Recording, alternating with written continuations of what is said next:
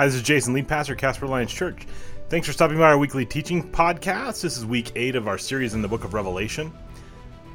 This week, we're going to talk about the mark of the beast. So, kind of a strange chapter. I hope you enjoy it. Thanks for listening. If you'd like to know more about Casper Lions Church, you can check us out at casperchurch.com. Or you can go to your app or Google Play Store and search for Casper Lions Church. Download the app with the double C's and be connected right with us. Hey, have a great day. Couple things. We're um, we're gonna get back into Revelation, and I I canceled the uh, the Christmas series this year because we're gonna do Revelation all the way up to December 19th. So um, I just elongated it. Uh, just think of it as last Christmas.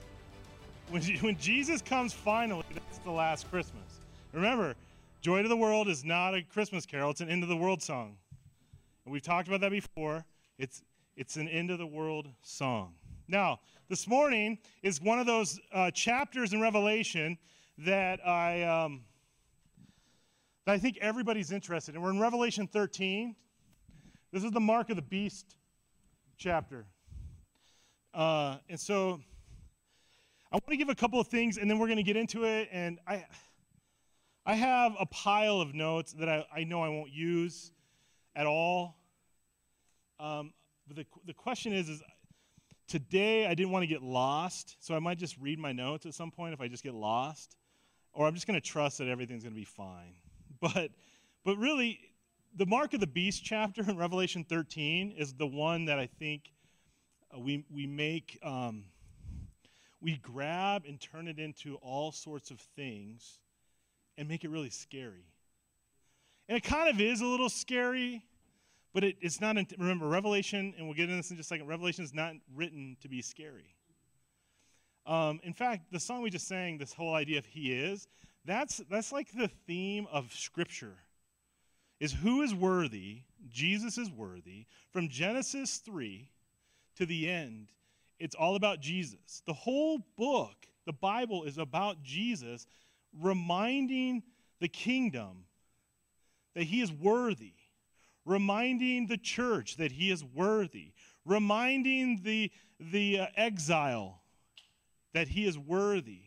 And so, one of the things that we, as a discipleship team, has been talking about, and, and Chris, thanks for sharing last week on kind of the discipleship path and the process, we're, we're going to emphasize discipleship in a, in a in a way I think that'll be unique and fun and you'll be able to grab a hold of. And, and it, uh, the journey into discipleship here is just getting started, I think. One of the things the team is doing is next we're going to start having thematic years. We're going to create a theme for the year and we're going to try to rally around the theme. And so next year, we're going to be talking about biblical literacy. It's going to be the year of biblical literacy, and we're going to really work from. Uh, we're not going to preach from beginning to end, but we're going to we're going to take the everything that we can and try to try to uh, show and teach and share and explore and increase our literacy of the scriptures. It's so important because we, we often turn the Bible into something that's not, and I think that's what happens in Revelation chapter 13. We turn it into um, we turn it into vaccines. We turn it into credit cards. We turn it into cryptocurrency. We turn it into all these things that it's not. And we turn it into uh, an ideology, which I think it can be. But we make it scarier than it needs to be. And we need to be reminded, I think, what the scriptures are all about and it's to answer the question and to give proof positive that he is worthy. And the reason all of this is taking place is because he is worthy. And that's where we're going to spend a year working on a lot of that stuff. I'm really excited about next summer. The, we're going to do the children's Bible. Um, and go through all of these like stories that you that you are only find in the children's Bible. You know, the destruction of creation, Noah's Ark. genocide, the walls of Jericho. Like the things that we celebrate in the children's Bible and paint pictures of in our kids. The walls of Jericho, we're going to kill a million people today. Let's march around this. But but understanding the story and why it's written and the purpose of it to grab a, a deep and meaningful uh, picture of who God is and why we worship God is critical for the church. Or else we just get confused and we make up our own truths and our own realities and our own ideas and wants, and, and then we turn the mark of the beast into all these other things that it probably isn't. So, that being said, I'm excited about where we're going. Really exciting. The first two weeks of January, weekends, we're going to talk about the, the scriptures, the biblical authority, and its origins. We're going to have lectures and all kinds of fun stuff. It's going to be cool. I'm excited. I'm excited. Um, but we're going to finish off Revelation towards the end, through the rest of this year. So, the mark of the beast. The beast. Let's read this. I'm going to read it to you.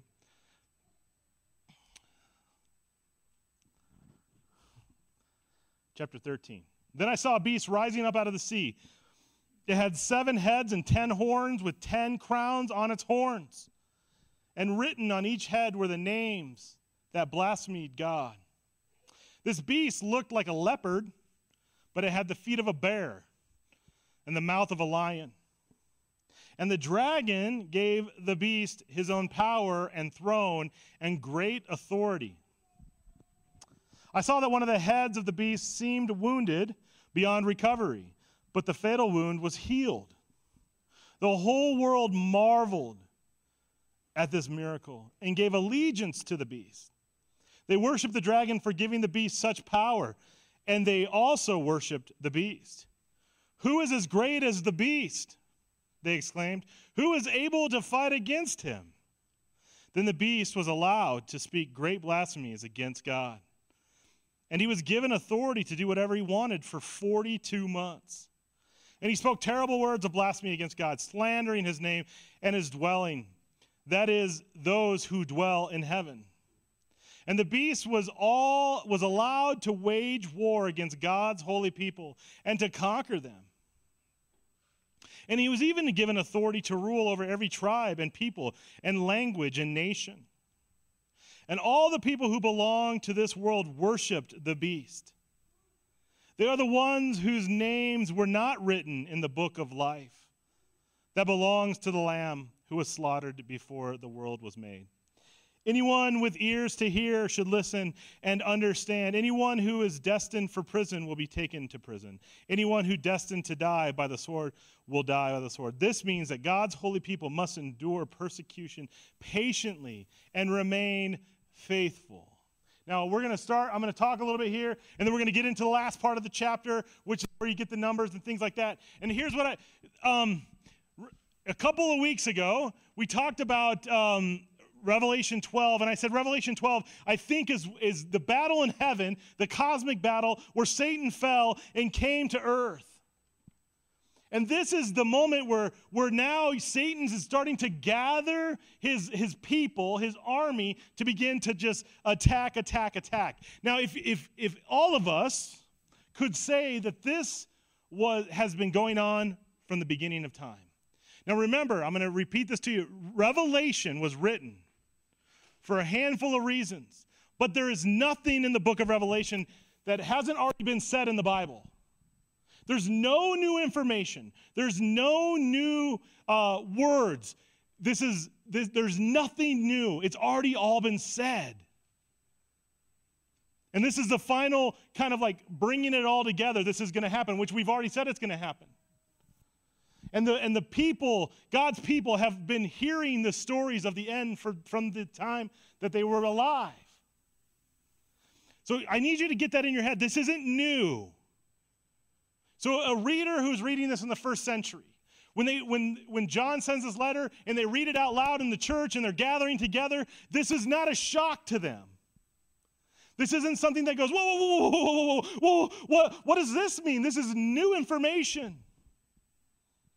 Now, remember, when we get to the end, the real end, I, I talked about this uh, about seven or eight weeks ago. I don't know. This is week eight of Revelation, but it was a while ago. That what's happening is there's, a, there's an increase of velocity and speed of all the things that are written about in Revelation or Matthew 24 or like Joel 2. It's just the speed is happening at a, at a breakneck pace. It's going faster and faster and faster. So there's more earthquakes, there's more war, there's more famine, there's more and more and more and more. And what it does is it causes the people to begin to go, Is this the end? Is this the end? And I think every generation, that's the trick of Revelation, is to, to remind us that the end is coming.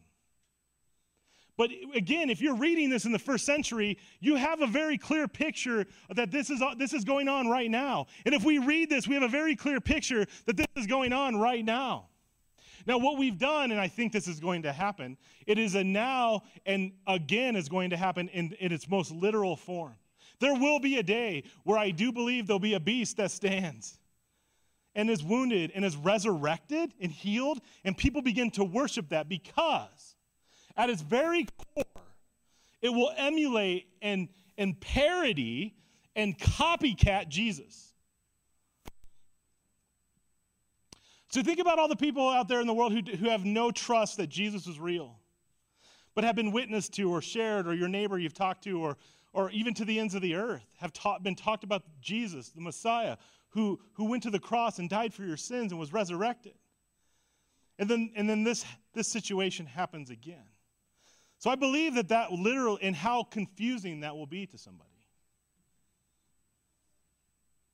I've made the, the claim here on a Sunday morning many times that during this period of time, the great tribulation that the scriptures talk about, there'll be more people who come to Christ than any time in history. Billions and billions of people will surrender and put faith in Christ. This is literally the last stand of the enemy. What we read this morning so far, and what we're going to continue to read.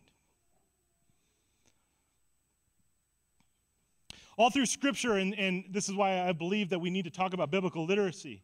But when we go from the beginning of Scriptures to the end of the book here in Revelation, the, the sea, the idea of the sea, is a representative of evil. That the things that are evil come out of the sea.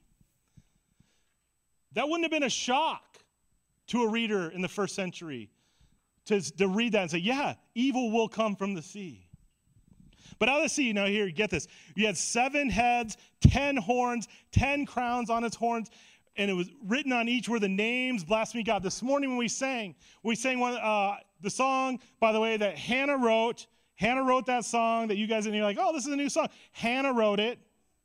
So, this is the expression of the church when we begin to do things where the Spirit of God is moving. But in that song, there's names of God. And in ancient days, the, the people referred to and talked about God using different names. And you see the first act of this beast that comes out, he starts to give names that blaspheme God. He starts to create these new names and make fun of the names because names matter in the ancient days. So we say like Jehovah Jireh, would you Jehovah Rapha? Did you put that in there? El Shaddai. You think of all think of Scripture and all the different names and all the different and names mean attributes. Names mean characteristics. So when you blaspheme, God using names, you're actually saying this is the real character of God. This is the arch enemy of Yahweh. And he's described in a way that looks majestic and royal and like a king and like somebody that we should pay attention to, somebody that's distinguished. And he's given power by the dragon.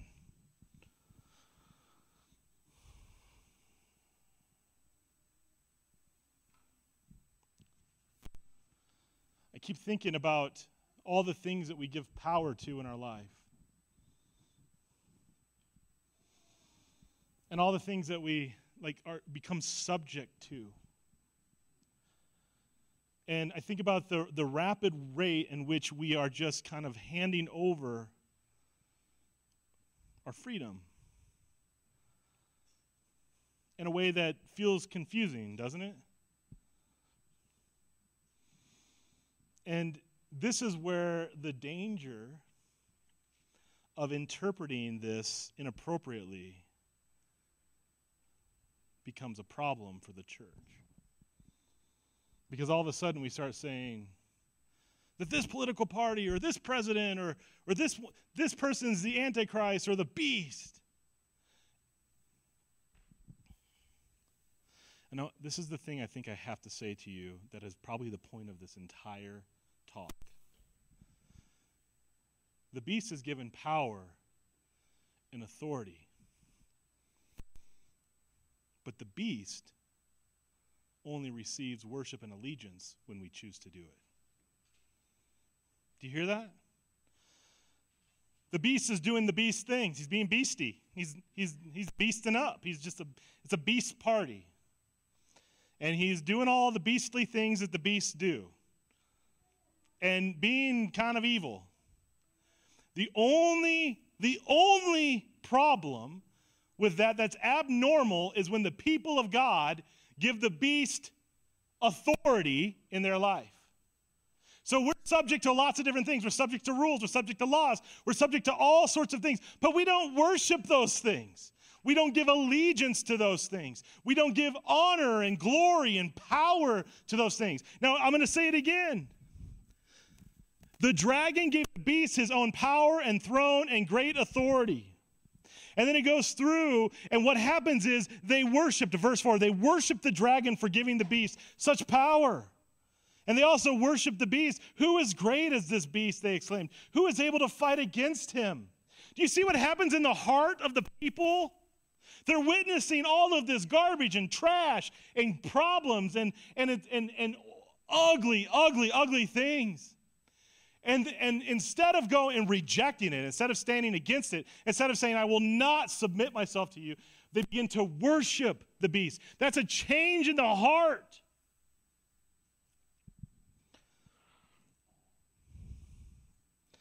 Verse 5 Then the beast was allowed to speak. You need to understand this. Revelation was written to promote the sovereignty of God. Revelation was written to describe the futility of Satan. Revelation was written to prove and show the centrality of Jesus Christ, that he is worthy. Revelation was written, written to show us the cosmic and earthly battle against good and evil. Revelation was in, written to encourage the saints in the church. Revelation was written for us to focus on worship. You see, verse 5 saying the beast was allowed to speak. Who is giving the beast this allowance? Who is giving the beast authority? Who is actually the puppeteer of this entire thing that's happening? The only way evil has any sort of ability is because God allows it. Again, giving it permission, giving rebellion its freedom, not creating it. Hear the difference there. There's a difference between creating evil and giving it permission to rebel. God doesn't want rebellion or evil to happen. God desires his people to love and worship and, and be in relationship with him. But the humanity, the evil in this world rebels against those things. This is what happens when you see evil happening. This, this particular time in Revelation 13, the world begins to worship evil. To rebel to where rebellion becomes normal. Rebellion becomes the common religion. Rebellion becomes the way in which we worship. That's a shift in the heart. And this is a warning of what can happen. This is why this little first part of Revelation 13 says, verse 9 anyone with ears to hear should listen and understand.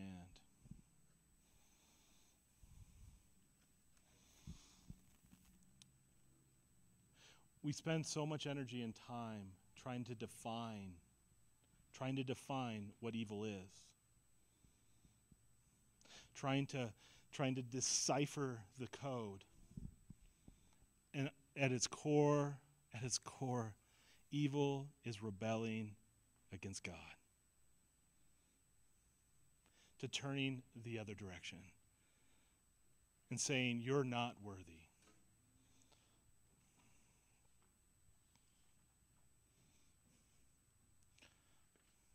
So, why is this important? Is this a warning?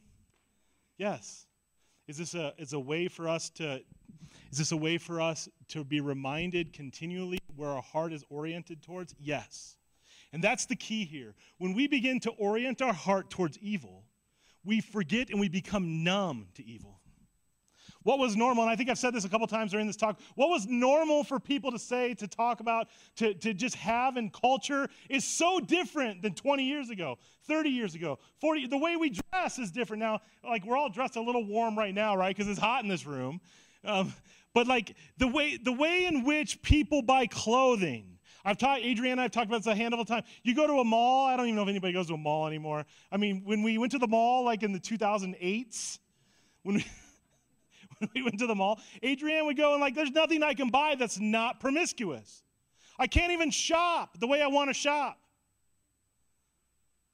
Because that's the way the culture moves. We normalize evil.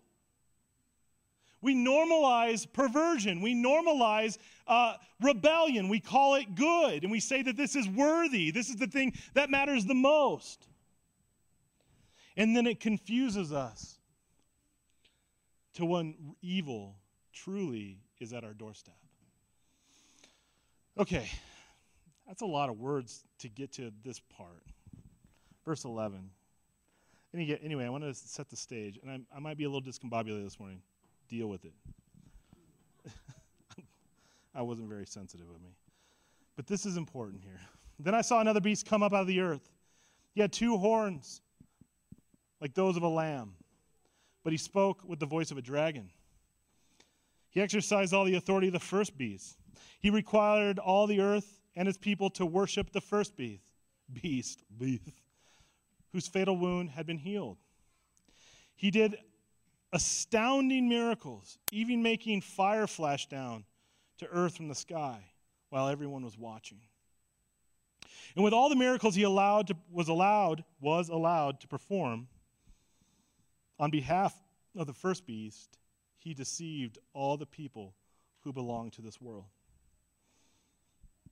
He ordered the people to make a great statue of the first beast, who was fatally wounded and then came back to life. He was then permitted to give life to this statue so that it could speak. Then the statue of the beast commanded that anyone refusing to worship it must die.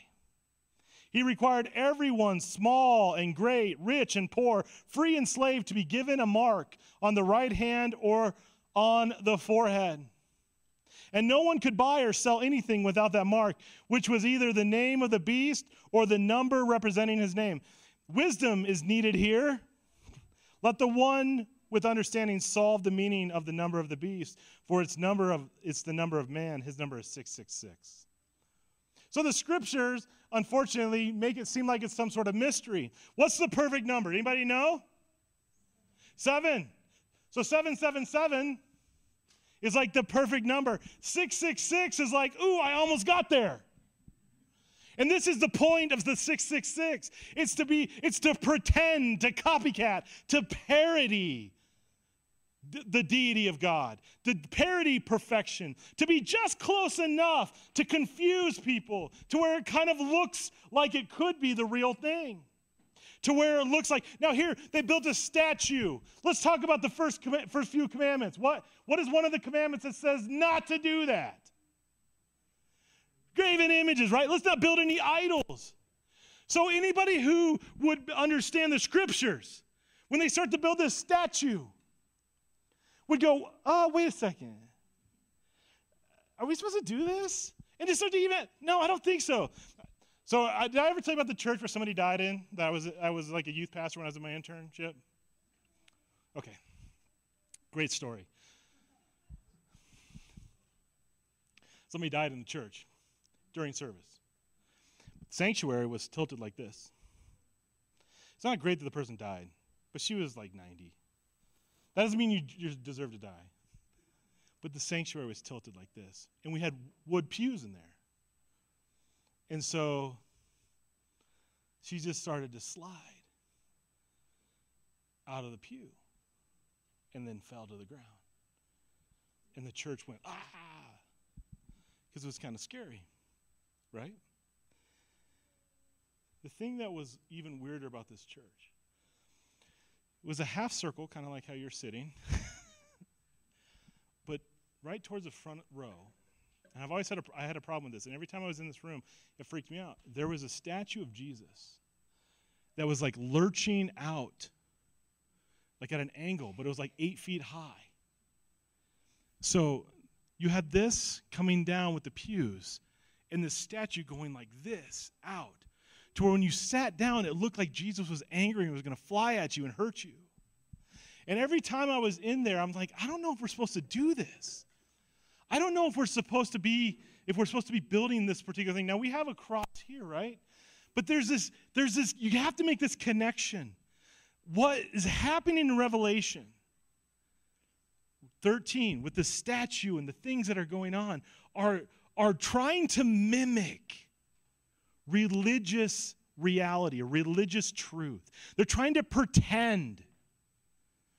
And so you have these, you have a statue being created, and the, and the statue is given power and authority to, to speak to people.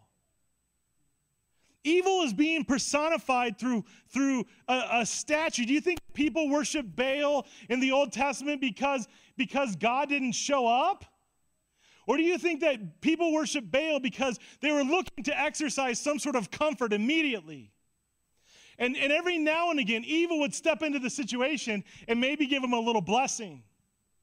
You don't think that Satan's powerful enough and has been given enough authority to kind of kind of tickle the ears and tickle the fancy of the people of creation, of us, of God's people, and say, hey, maybe if you just give allegiance a little bit elsewhere.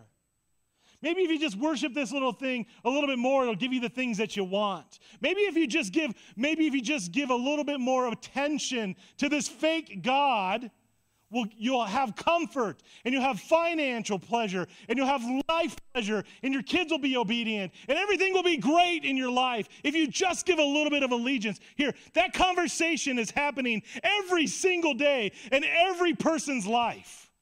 Every day right now.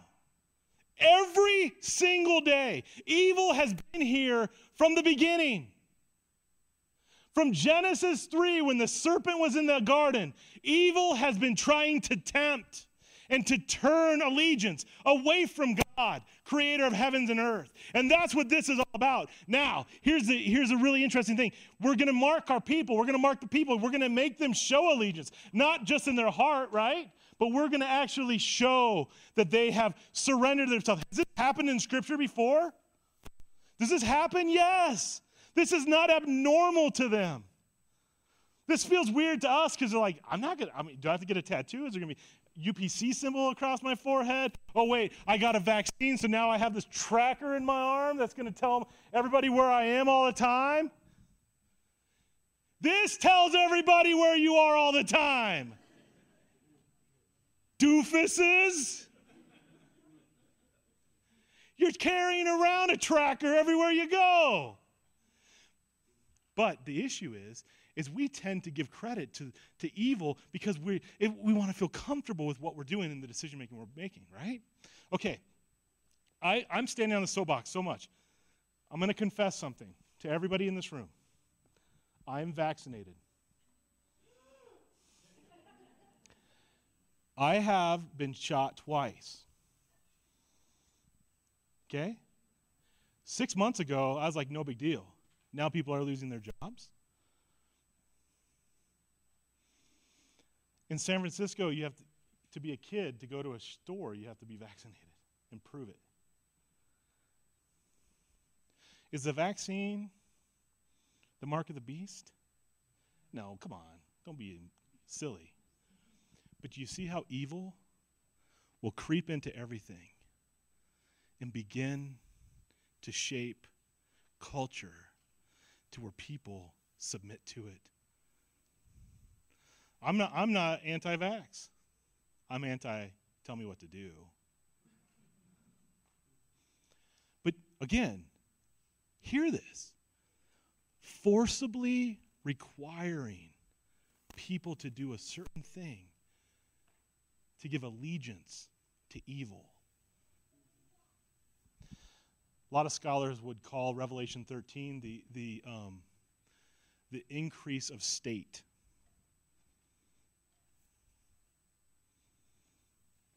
That from the beginning of time, this is Babylon. This is Egypt. This is Rome. This is the United States. Do you think the rest of the world would be doing this if we weren't doing this?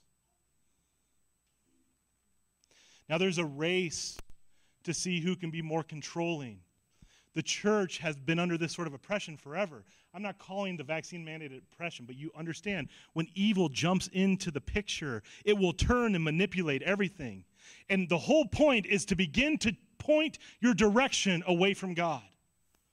And then, then there's going to be the moment, the final moment, where evil gets to, to say, I'm in charge.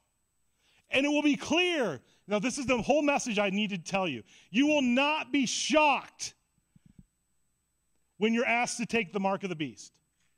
Okay? It's not going to be a surprise. You're going to be asked to turn away from Jesus and to worship evil. Hear me.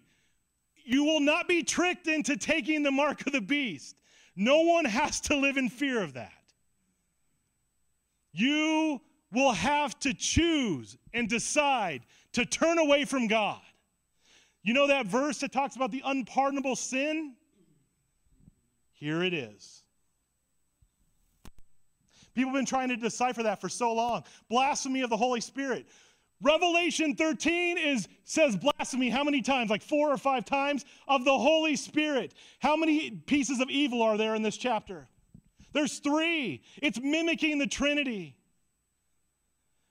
They're calling each other these names. They're creating a statue of, of, of a worshipful object, the one who survived the wound, who was resurrected, like the creepy statue in that Lutheran church in Montgomery, Minnesota. We're creating statues to worship, and we're giving power and authority, and we're saying we're not going to worship God anymore. We're going to worship this because this is true power. This is true authority. This is true. Who can stand against it, it says. And this will not be a trick. This will cause the church to make a decision to say, Am I going to follow God or I'm going to, am I going to turn away and be comfortable? So here's the deal half hearted Christians do not surrender their lives for a cause in which they do not really believe. This is why I'm passionate about preaching Revelation. We have to move from half hearted, comfort based Christianity to vigilant, militant, aggressive, deep seated, I will die for this. I will live my life because Jesus has saved me, and I'm not going to surrender it for anything. I'm not going to compromise. I'm not going to give in. I'm not going to let it go. I'm not going to be like, ah, I'm, gonna, I'm not going to tolerate any evil in my life. This is where I said like three weeks ago we have to get more aware of the sin that's pervading our spaces and get more uncomfortable with it and more disappointed in it and more angry at it and say, this doesn't belong in my life anymore. Because that, that lends us to half hearted believing to where you will live out in a way to where you're going to chase comfort and you're going to chase pleasure and you're going to chase the easy stuff to where that decision to go you know what turn away and, and take this mark will be and like a no-brainer for me like yeah I, I just want to have my stuff i want to retire i want to have a big fat 401k so I can go to Florida whenever I want to go. I can go to Disney World all the time. I want to live at Disney World. That's how rich I want to be. I want to have corn dogs and turkey legs every day. And Cheeros.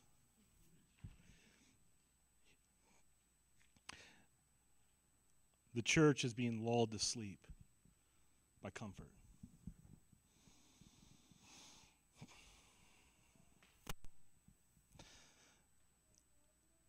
What time is it? Oh, jeez. The best the beast can do is parody, mimic, copycat what's already happened. This whole wounded head healed. This we got three of us. We're the Trinity. We're doing wonders and signs. It's all fake. It's copying. It's been happening since the beginning of evil. And it will continue to happen until Jesus comes and wipes it out. Feel like I have one more page, but turn with me to Deuteronomy 6.